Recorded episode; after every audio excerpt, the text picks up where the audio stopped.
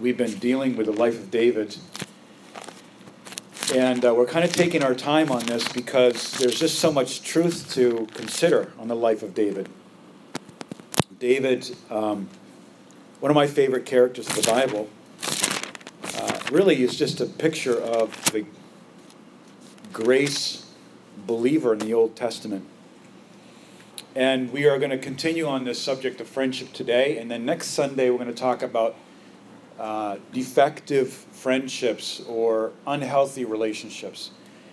And I think all of us could preach a message about that because we've all had that experience. But I'd like just to talk about the relationship today that David and Jonathan had, and then next Sunday talk about the relationship that Saul and David had, King Saul. And so today I want to just talk about seven traits or seven characteristics of a godly, healthy uh, relationship or friendship. All of us have relationships, correct? We've been created to have relationships. Uh, we were made, and we were talking with some folks before the service this morning, we were made to be a part of a body of people that have mission and purpose and vision where there's mutual edification in Ephesians chapter 4, 11 through 16. We were made for a, a, local church. And I think one of the first things that the devil would like to do in our lives um, to get us in a place where we're not healthy and we're not ready to face our calling or face the world that we live in and that we work in and that we live and breathe in is to get us separated from the edification of the body of Christ and the edification of the church. Another thing he wants to do is he wants to create he wants to destroy a church so that it's not a place of edification. And we all know that. He wants to target churches, target pastors, target uh, folks that serve in the church to create an atmosphere in the church where it's not edifying, so that people do not get built up, so that people are spiritually anemic, but I don't want to talk about that this morning. I want to talk about godly friendship. And these are seven things. Whenever you look at your relationships, you can go through these seven points and kind of look at it like, is this person a godly friend in my life? And as Kyle had said, and I loved how he said it, was that Jesus is the greatest example of a friend, isn't he? He's the greatest example of a friend. A friend in Luke chapter 7, verse 33 and verse 34. And of course, I'm going to use Bible verses this morning, and if you're writing, if you're taking notes, and you can't turn the pages so quickly, just write the verse down and look at it later. But in Luke 7, verse 33 and verse 34, Jesus was a friend of who? The rich and famous? The spiritual and people with no problems? No, he was friends with the publicans. Publicans were people that were just when we were growing up, and that was like a thousand years ago, cars had not been yet invented. Uh, we used to call them townies. These were people that just hung out. These are just people that hung out downtown and just created a lot of trouble. And Jesus hung out with these people, the publicans and sinners. And so, if you consider yourself in that category today of someone who is a sinner, not a perfect person, a person that has failed a lot in your life, then Jesus Christ is your friend and wants to be your friend.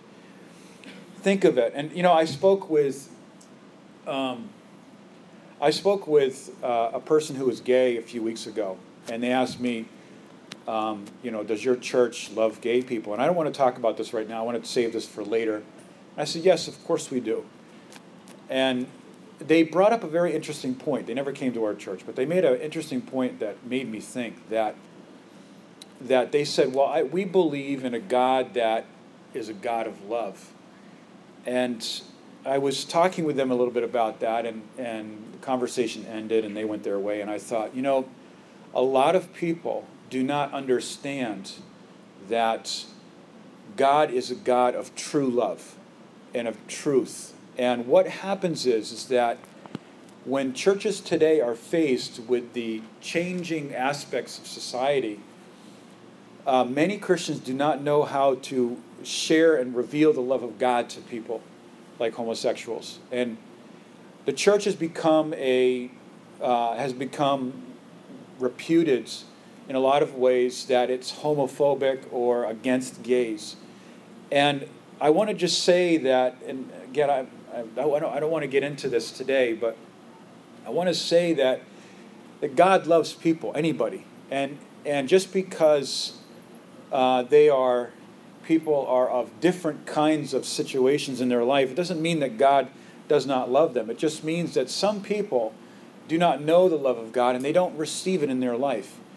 And I think a person that is um, looking for an extramarital affair or looking for a prostitute or some type of lifestyle that involves um, something that's outside of the boundaries of what we call healthy relationships and healthy marriages, what are they looking for? They are looking truly for the true love of God and they just don't know it.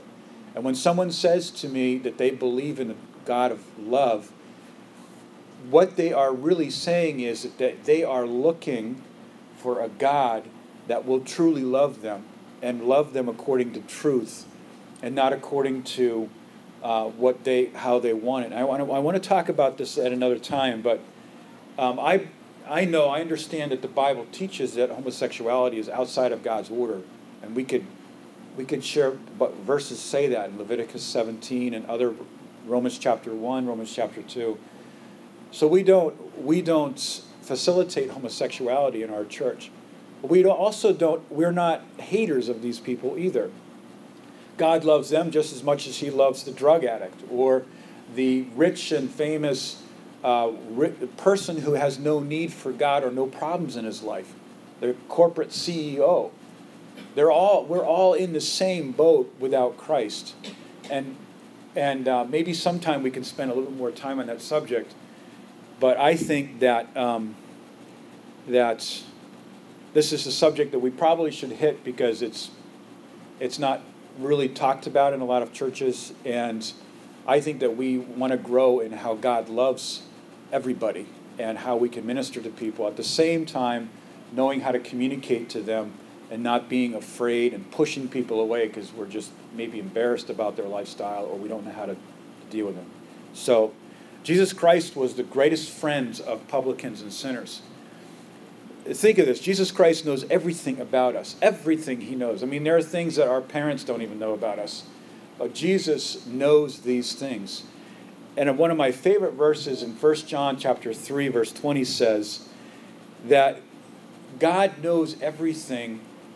He, he, he knows everything that has happened or will happen in our life, and yet he still loves us. And this creates great confidence in our life that if Jesus Christ already knows all the dark places in a person's soul, that love still loves us and wants to convert us into Christ's image. This creates great confidence in Proverbs 18, verse 24, that Jesus Christ is a friend that sticks closer than a brother. He is much closer to us than a brother. And that means that, you know, brothers and sisters that are genetically very close to us. They're like, you know, sometimes you look at your brother or sister and you can see a lot of similarities. But Jesus Christ is closer to us than our own genetic history, our own genetic design. Jesus Christ is closer to us than our own family is to us. That's quite an amazing thing. And that's why sometimes when we are walking as a disciple of Jesus Christ, we're making decisions that may actually not go in the trend of the way our family has decided. And that may be a bit painful.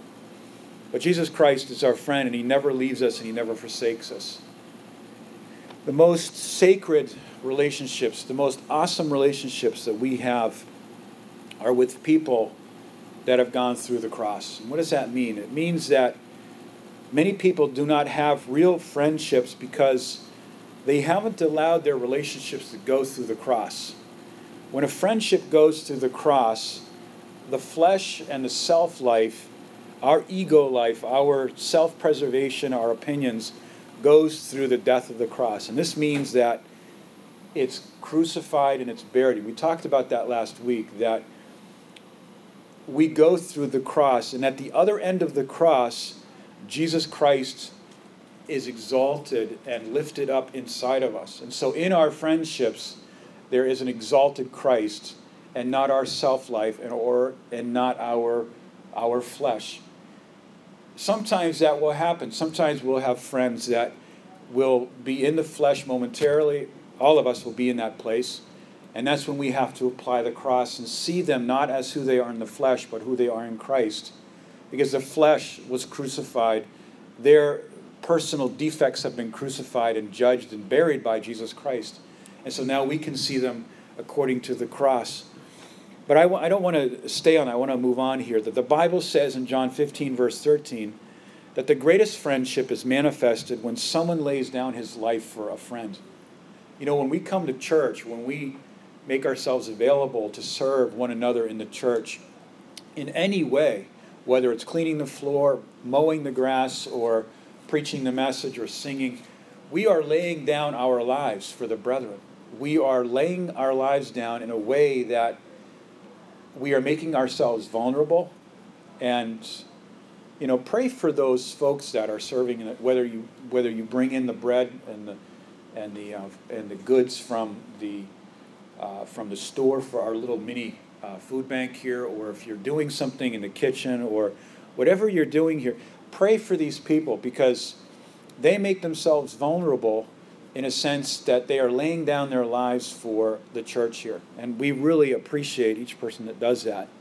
Jesus said that in John 15, verse 14 and 15, he said that you are my friends that's amazing because God, people look at God and look at Jesus as master servant relationship. They look at God in a sense of like fearful way, that God is scary. But Jesus said, "You are my friends, and you are my you are not my servant because if you were only my servant, then you would not know what's happening in my mind."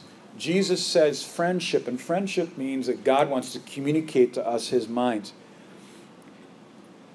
I have called you friends because I have told you, Jesus said in this verse, every single thing that my Father has told me. So, what are the seven characteristics of a godly friendship? I want to go through these um, together with you. Number one, and some of these we mentioned last week, but I want to go over them more specifically. Godly friends love sacrificially. And we're going to see all of these seven traits in the life and the friendship of Jonathan and David. 1 Samuel chapter 18, verses 1 through 5. And let's read this together. We turn there at the beginning of the message, but let's read this together. 1 Samuel chapter 18, verses 1 through 5. And it came to pass when he had made an end of speaking unto Saul, that the soul of Jonathan was knit with the soul of David, and Jonathan loved him as his own soul. And Saul took him that day, and would not let him go no more home to his father's house. Then Jonathan and David made a covenant because he loved him as his own soul. Jonathan stripped himself of the robe that was upon him and gave it to David, and his garments, even to his sword, and to his bow, and to his girdle. And David went out whithersoever Saul sent him, and behaved himself wisely. And Saul set him over the, over the men of war, and he was accepted in the sight of all the people, and also in the sight of Saul's servants. We see that Jonathan loved David. Why? Jonathan saw something in David that David did not see himself. That's, that's a big point there. True friends will see things in you that you don't even see in yourself. And that's why we love sacrificially. We pay the price. Parents know this really well, don't, don't they? That they see something in their kids or in their grandkids that maybe other people don't see and the kids themselves don't even see. Really pray for kids these days because they face so much and uh, it's been so on my heart, like children, and what what are what does God want to do with kids and young people and teenagers and and our vision, by the grace of God, is that by this time next year that we would have our second floor done, youth center, Sunday school classes up there, game room. Really pray for that because it's going to take some miracles. But Jesus Christ sees in you something that we don't even see in ourselves. He sees the righteousness of God. That's what Jesus sees in you. When you look at yourself, look at yourself through the eyes of your true friend, Jesus Christ. Because Jesus saw something that no one else saw in this world. And I hope I can get through these seven points because each one is so rich. But the joy that was set before Jesus Christ as he, as he hung on the cross was that he was seeing something in you and I that no one else in the world saw. Isn't that amazing? that Jesus saw something. I believe that as he was on the cross, in some miraculous way, he saw each one of us in, right before us, like we would think of our own family. He saw you and I, and he said, I will gladly bear the contradiction of sinners and the, and the shame because of the joy that's set before him. That's amazing. It's amazing to look at somebody and say, I see something in you that you don't even see, and that's what's going to be the reason why I lay down my life for you. Isn't that awesome? It's good to look at people and who they are in Christ. It's good to look at your spouse or at your kids or your grandkids or other people in the church or people that you're investing in. Look at them after the way God sees them. I, when I first came to this church a while ago, um, and Pastor Hoppy asked me to take over, this is a while ago, I saw something here that God just pulled back the curtains and I, He showed me something really beautiful here and it wasn't you know i was just uh, it wasn't something that could be immediately seen and i thought there's a secret here. God has a secret and god's going to do something and he is doing something really awesome in the lives of people. Why? Because jesus loved people. God so loved the world john 3.16 right? God so loved the world that he what? Took?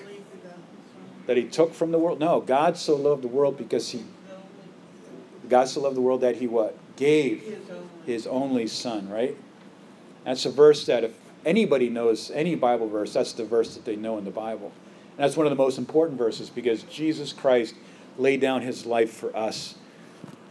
And let God choose your friends. If we choose our friends based on what they have to offer, like Kyle said, or what we need, we'll rarely discover the blessings of a genuine relationship need based relationships, and this is a key statement, think of this need based relationships become a curse and an end in their own. When I begin a relationship with someone because I need something from them, it's already shut down, and there's no joy and freedom in the relationship. Philippians 2, verse 3, Paul said, Do nothing out of vain glory or out of selfishness. Being fulfilled in our relationships with God means that we approach our relationships with each other full. And this is what it means that when I'm filled with my when I'm filled in my fulfilled in my relationship with God, I approach all of my relationships with fullness. And if I do not, then I'm going to be drawing from people, even unconsciously, I'm going to be pulling from people that which is deficit in my soul. For example, if I'm not fellowshipping with the friendship of Jesus Christ, I'm going to be pulling from people that which I need that I'm not getting in my relationship with God. I'm going to pull it from people. Whether whatever the defect or the trend in my soul is, like recognition or pride or uh, I, I need people to do things for me or whatever those uh, six languages of love that are deficit in my life, I'm going to be trying to pull that from people. And it puts a strain on the marriage, it puts strain on relationships in the family, it puts strain in relationships with other people. So, friendship is number one, the first trait of friendship is, is that Jesus Christ laid down his life sacrificially for us, and we do that gladly for each other. John 15, verse 13. Laying down our lives. There's so much joy and satisfaction when we lay down our life for someone, isn't it? Very often are we going to get a thank you, but we don't, we're not in it for the thank yous, are we? If we were in it for the thank yous, we'd be long gone because nine times out of ten, maybe ten times out of ten, we're not going to get a thank you. But if we do it with the expectation that we're going to hear at the Bema seat that day when we meet Christ, when we hear Him say thank you for giving to the Lord, then that's going to be worth it all, isn't it? The second kind of the second kind of trait or condition, uh, characteristic of a godly friend is something that we kind of mentioned already in 1 Samuel 19, verse 2. And let's we can read that together. 1 Samuel 19, verse 2. Jonathan, Saul's son, delighted much in David, and Jonathan told David, saying, Saul, my father, seeketh to kill you. Now, therefore, I pray thee, take heed to thyself until the morning, and abide in a secret place, and hide thyself. What was Jonathan saying? He was taking delight in David. David, Jonathan's friendship with David was unconditional. I love this verse, and we see this with Jesus Christ. And when we're talking about friendship, don't look at yourself in all the ways that you're failing your friends. Look at Jesus Christ and how he is your friend. John chapter 13, I believe it's verse 1 or, or verse 2, it said that Jesus loved his disciples till the end. He said, I loved you to the end. What does that mean? The Greek word there, end, is telos, and it means I loved you to the point where you were perfected, or you were you were completed. Loving people unconditionally does not demand anything from people, but it understands that people are in a process in their lives. We are in a process. And churches can become so idealistic in their concepts that there's no room for a grace process in a person's life. People are in a process. And God is faithful to people. We love people unconditionally. When we do that, we are watching God in a process bring that person to a place of completion in his life. Because what God begins in a person's life, he's going to be faithful to complete, right? Amen? We can look at family members or friends or other people that we may be disappointed about their lives. Maybe someone's going through a very difficult time right now. We could be very disappointed either in ourselves or in them. The key is, is that when we take on God's perspe- perspective, we understand that they're in a process, and with our prayer and our investment, we're going to see God complete that. Um, number three, and I'm going to probably uh, finish with this one, and then finish the other the other four next week. Godly friends risk vulnerability, and they trust God completely for us. A godly friend will risk vulnerability. The Bible says that in order to have friends, we need to show ourselves friendly in Proverbs 18, verse 24. I want to explain that verse because it can be easily misunderstood. In order to have friends, show yourself friendly. Well, that verse very often is mis is misrepresented. What the verse is not saying is, is that if I want friends, then I just be friendly to everybody, and that's the Christian thing to do. Well, it's true. If I'm a friendly person, I'm going to have friends. But true friends are what this verse is saying is, is that if we want to have true friends, then be a true friend as it's defined here in the book of Proverbs. Showing ourselves friendly goes beyond this niceness in our personality. Here's, here's the point. In the original language, the word friends was a Hebrew word, and it's spelled R A A H. Now you know a Hebrew word for friends, R A A H. What that says is, is that it just means friendly. But when the verse says, show yourself friendly, then the, the word changes from R A A H to R A A. And they drop the H. And some Hebrew scholars say that, that dropping a letter at the end of the word, like the word friendly, denotes loss from friend R A A H to friendly to R A A and no H. And what the Hebrew scholars say is, is that because the H is dropped at the end, it, it denotes that there is a vulnerability and there's a loss. Sometimes we lose in friendships. Many times we lose. And we can't find ourselves standing in the rain and maybe not being thanked. Because friendship, godly friendship, means that I'm filled with something other than what this person is giving me. It's very important that every morning and every day that we're hearing the word of grace in Acts 20, verse 32, that's able to build us up. That's why in our church we have such an emphasis on the Bible. And we have events that are centered around the Bible because we want content in our lives as Christians. We want to be people of content. Because if there's no content, if there's no Word of God coming into my life every day, then I'm going to be a person without content. And I'm going to be a person that's living in deficit motivation. I'm going to have deficit, um, I'm going to have needs in my soul that are going to be, I'm going to be pulling from other people. And if I, and, and this can very easily happen, if we do not take up our cross in the morning every day and receive something from God in Acts 20, verse 32, then we're not built up. We're not encouraged. We're not ready to face the day.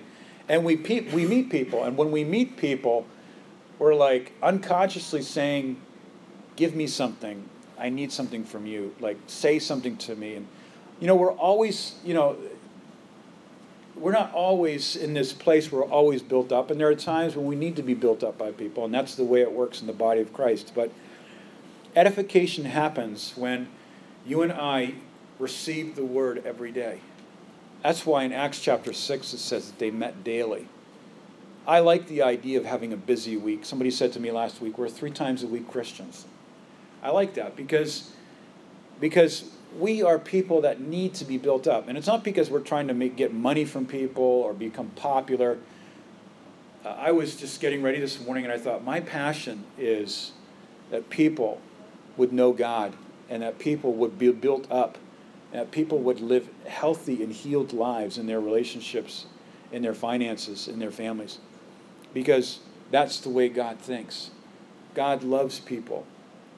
God wants to minister to people. And this is something that if you've found yourself, like this Hebrew word, losing something in a friendship, then understand this. Don't live in your loneliness or your anger or your fear, but just live in the presence of God. Paul was like this. He said in, in, in the latter part of 1 Corinthians, he said that um, he was in a jail cell. Everyone had left him, and everyone was that was associated with him was embarrassed to be associated with him because of his his jail sentence. And he said that all have left me, but Christ stands with me. I think there's a beautiful fellowship that we have with God when we find ourselves heartbroken or forsaken. We can draw near to God and say, God stands with me. Jesus does not forsake me. And this is where we discover the great friendship of Jesus Christ.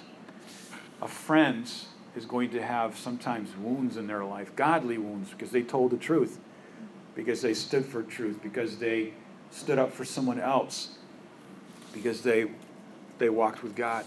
And these are the type of wounds that God can comfort and heal. And I just want to finish with this that and this is going to take longer than I thought, but this message on friendship. God wants to give you a godly friend. And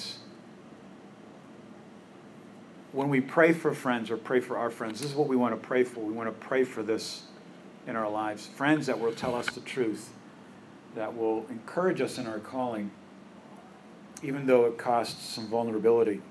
Today, people are afraid to get married, and it's just really unbelievable. Oh, I talk to lots of people all the time, and if you've talked to me recently, don't I'm not talking about you, but people are afraid to get married today because number one, they're afraid of the commitment, and number two, they're thinking they're afraid of the financial commitment, and it's just too big in their minds for them. And they we miss so easily the joy of marriage in that there's a commitment there that if one party fails, fall flat on their face, then the beauty of marriage is, is that there's a commitment there that's being held together by Jesus Christ where a married couple can become true friends and each the spouse can minister Christ to each one.